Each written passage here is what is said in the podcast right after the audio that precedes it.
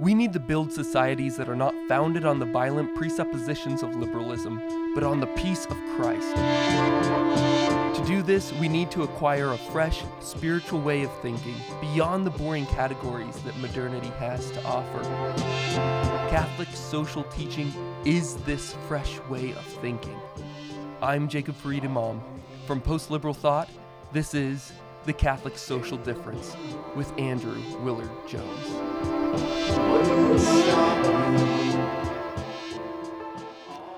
All right, Andrew.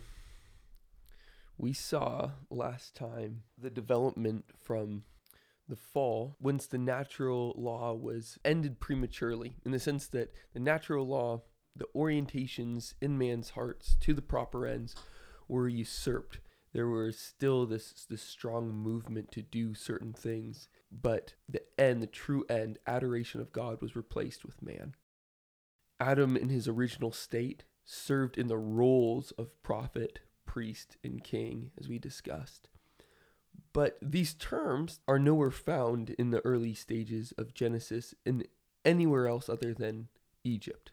And the first times we have them recorded is in the pagan Near East, Right. Mesopotamia. Yeah, the writing of Genesis is an attempt to explain to people at, well after the fall what was happening in the beginning, right?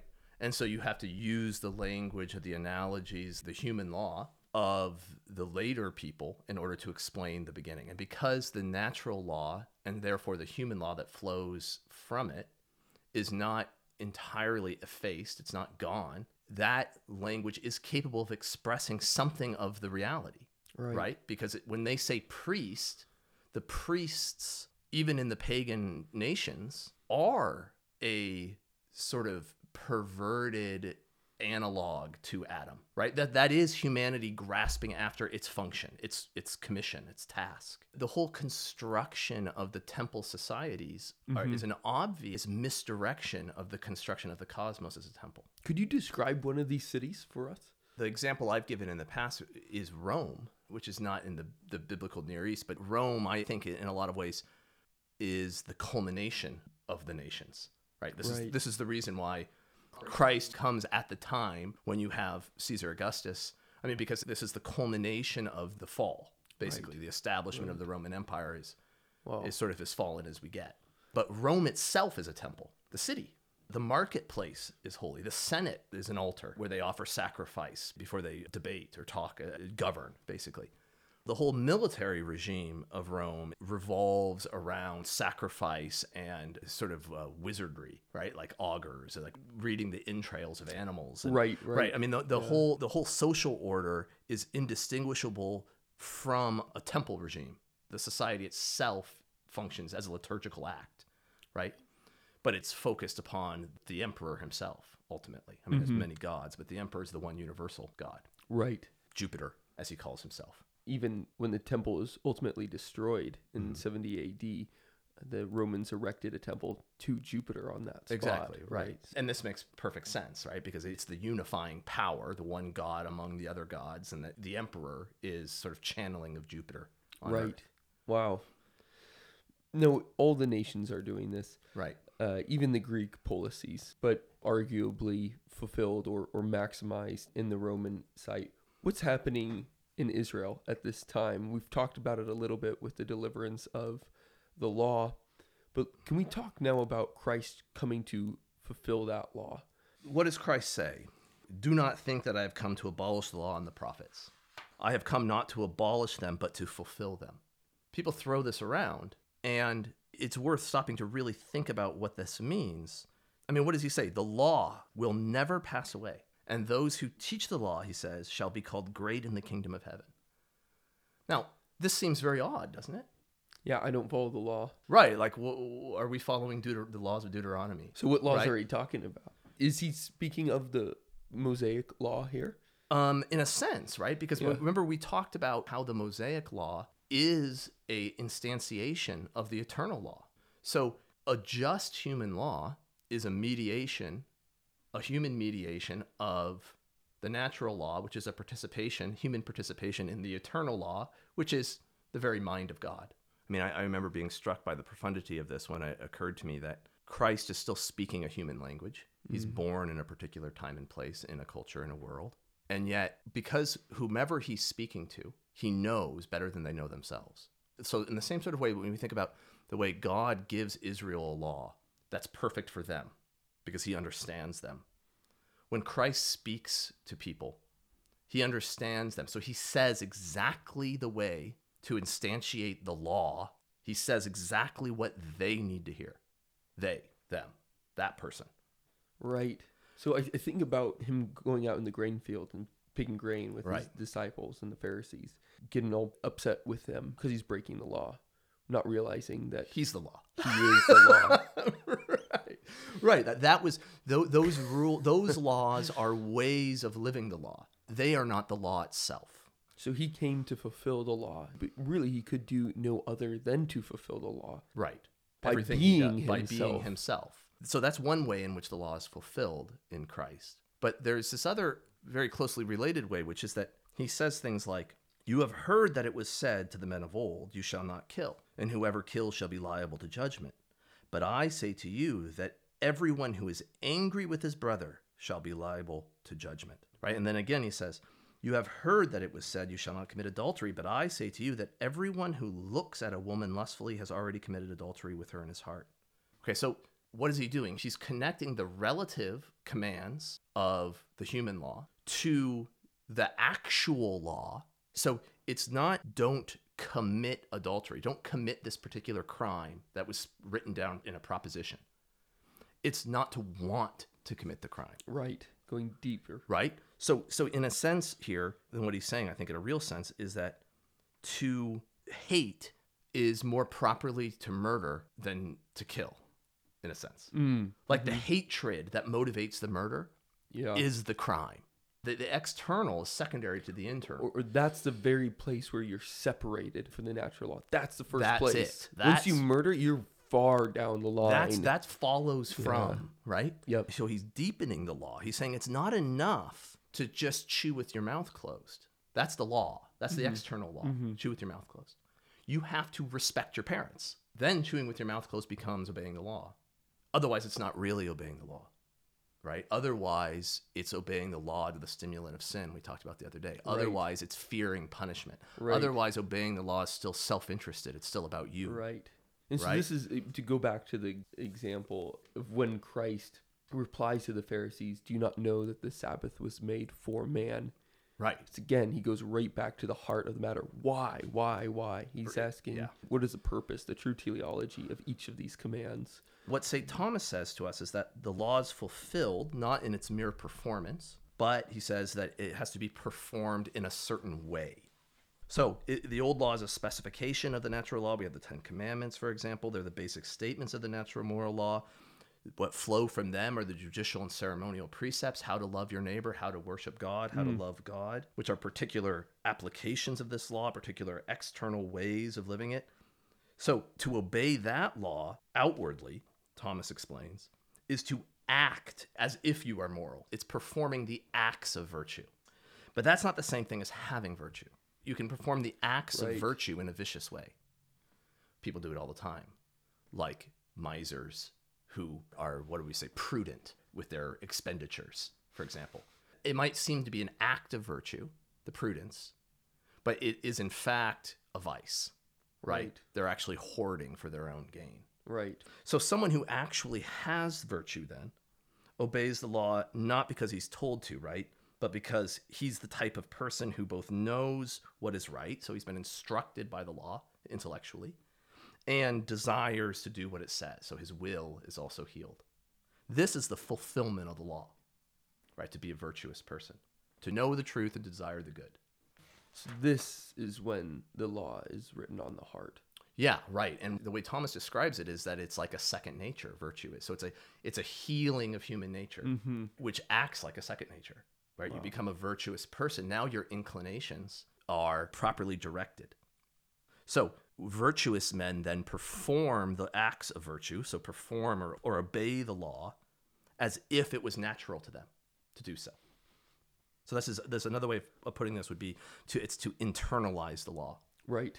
there's this idea, this very, very unfortunate modern idea of Christianity and of Christ as being apolitical. Oh man, that's not what's happening here, is it? Eh, yeah. No, no. I mean, it's like all you have to do is read the Bible, right? It's like like what the Bible is about is how the falling away from the divine plan and from God creates slavery and tyranny, and then what Christ comes to do is to reestablish the kingdom of God and freedom. I mean, I know when I converted, the first things that I was hearing was was this line of Christ was apolitical. You can be a Christian in any political form there is, which is true. Sort of, it's Yeah. true. You're well, you can be a Christian subject to a, a regime. Well, that's what I'm trying to get at. yeah, it's just not your regime. But that then breeds a passivity, or I think what I heard most of the time was that it was then unnecessary to even just to desire a more Christian regime. Well, it's as if the nations are okay. And like, oh yeah, well that's just the way the world is. But you know, Jesus says that he's not like them. So he's different and he teaches this different law, but their law is fine and we should just leave it alone. as long as we outlaw and it's like, no, you don't, no, no, no. The law that Christ teaches is the fulfillment of law. And so it's the undoing of the false laws. Right. It doesn't leave them alone. It destroys them. And you're talking a little bit more than just abolishing the laws that allow for no fault divorce and abortion. And, No, yeah, no. Any legal regime, at this point it's pseudo legal, that isn't pseudo legal because it doesn't have a perfect correspondence to the Exactly. natural yeah, law. Yeah. Mm-hmm. That that is not oriented towards the original commission of man, which is the original fulfillment of man's end, which is to be with God. Mm-hmm. Any legal regime, so-called legal regime, that isn't leading man and facilitating that action is not to be left alone. That is exactly what we're saved from. Right? That is the result of the fall. Right. So what I heard, what I guess you heard probably for a long time growing up, was that because Christ internalized the law, you could lead your Christian life anywhere, and the only thing that one needed to focus on was that internal relationship with God.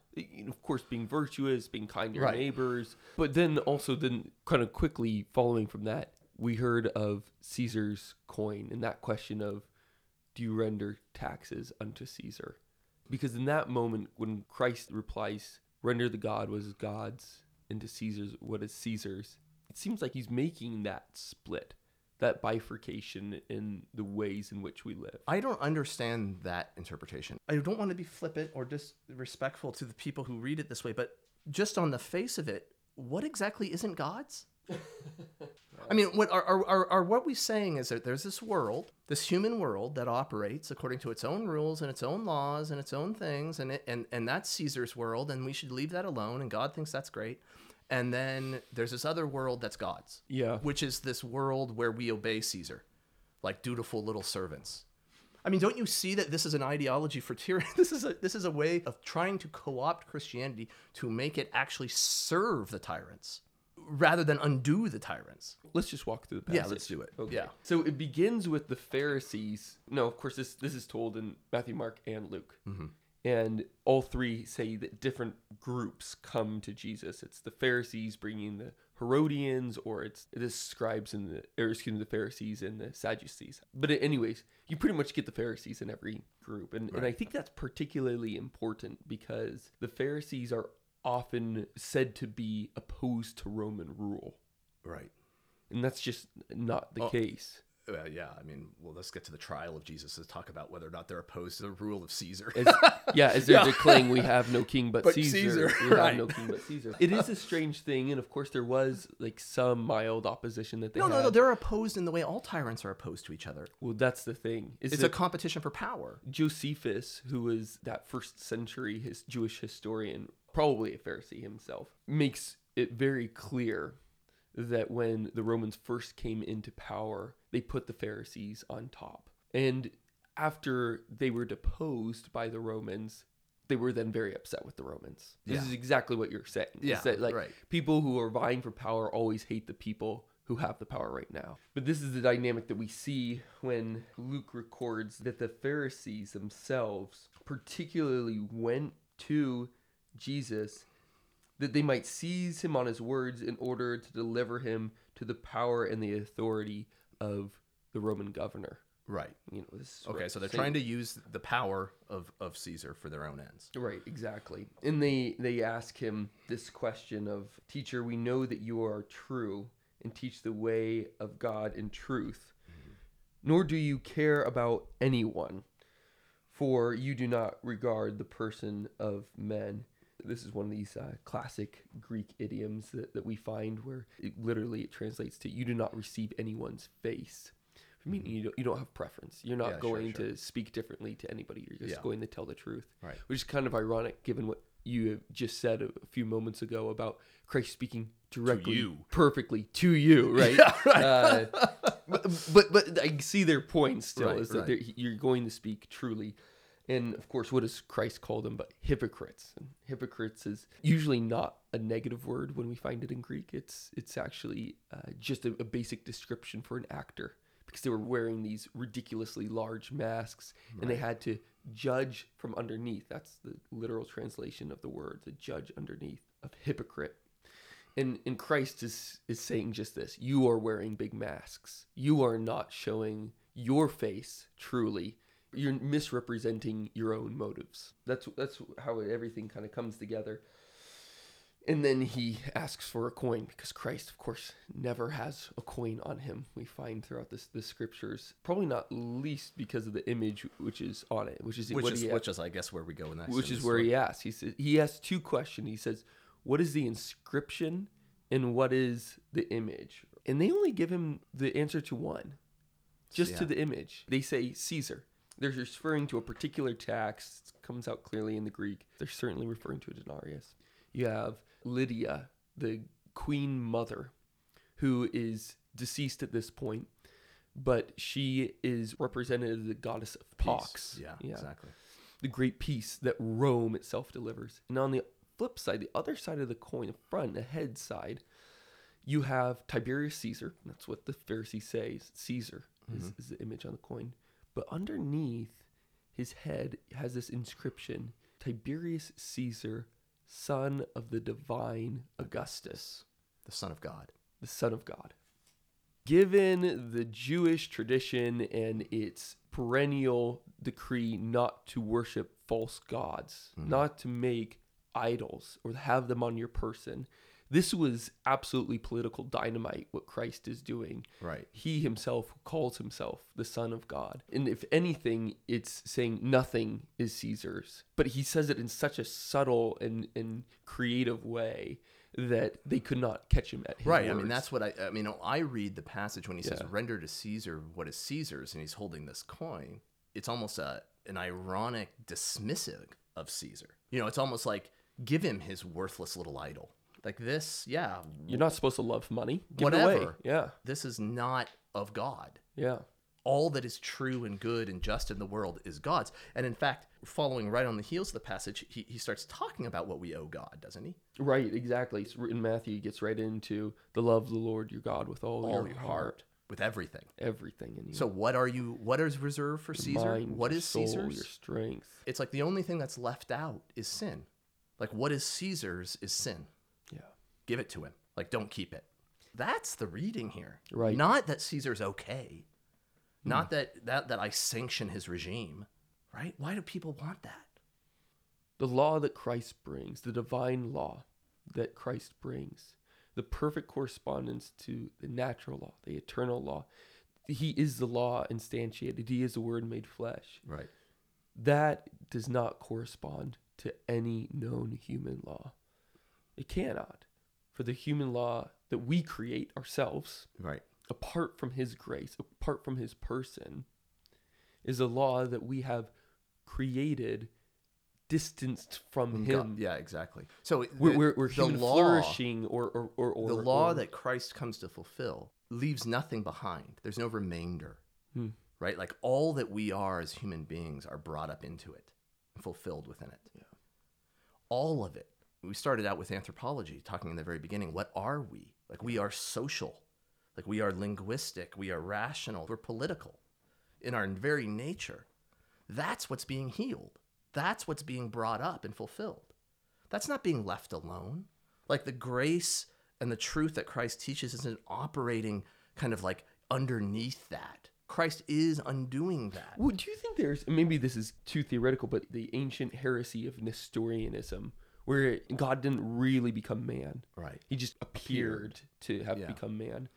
Don't you think there's some correspondence to that heresy and this lie that Christ only came to redeem our mind and our souls and not every little nook and cranny, our fingers, our flesh, our livelihood, our politics, our sociology? Absolutely, yeah, I do. I do think so, and I think maybe that's a good segue to, to continue talking about the way law is fulfilled, because it's fulfilled only through grace, right? Mm. So, what is different with the coming of Christ? One of the things that's different as far as law is concerned is that not only now are we taught the law, but now the grace that is necessary to become the virtuous people who fulfill the law is being poured out on us through Christ, right? And the way we understand that to happen in the church is through the sacraments, Right. most perfectly. Yes. And that's different than the sacraments of the old law, right?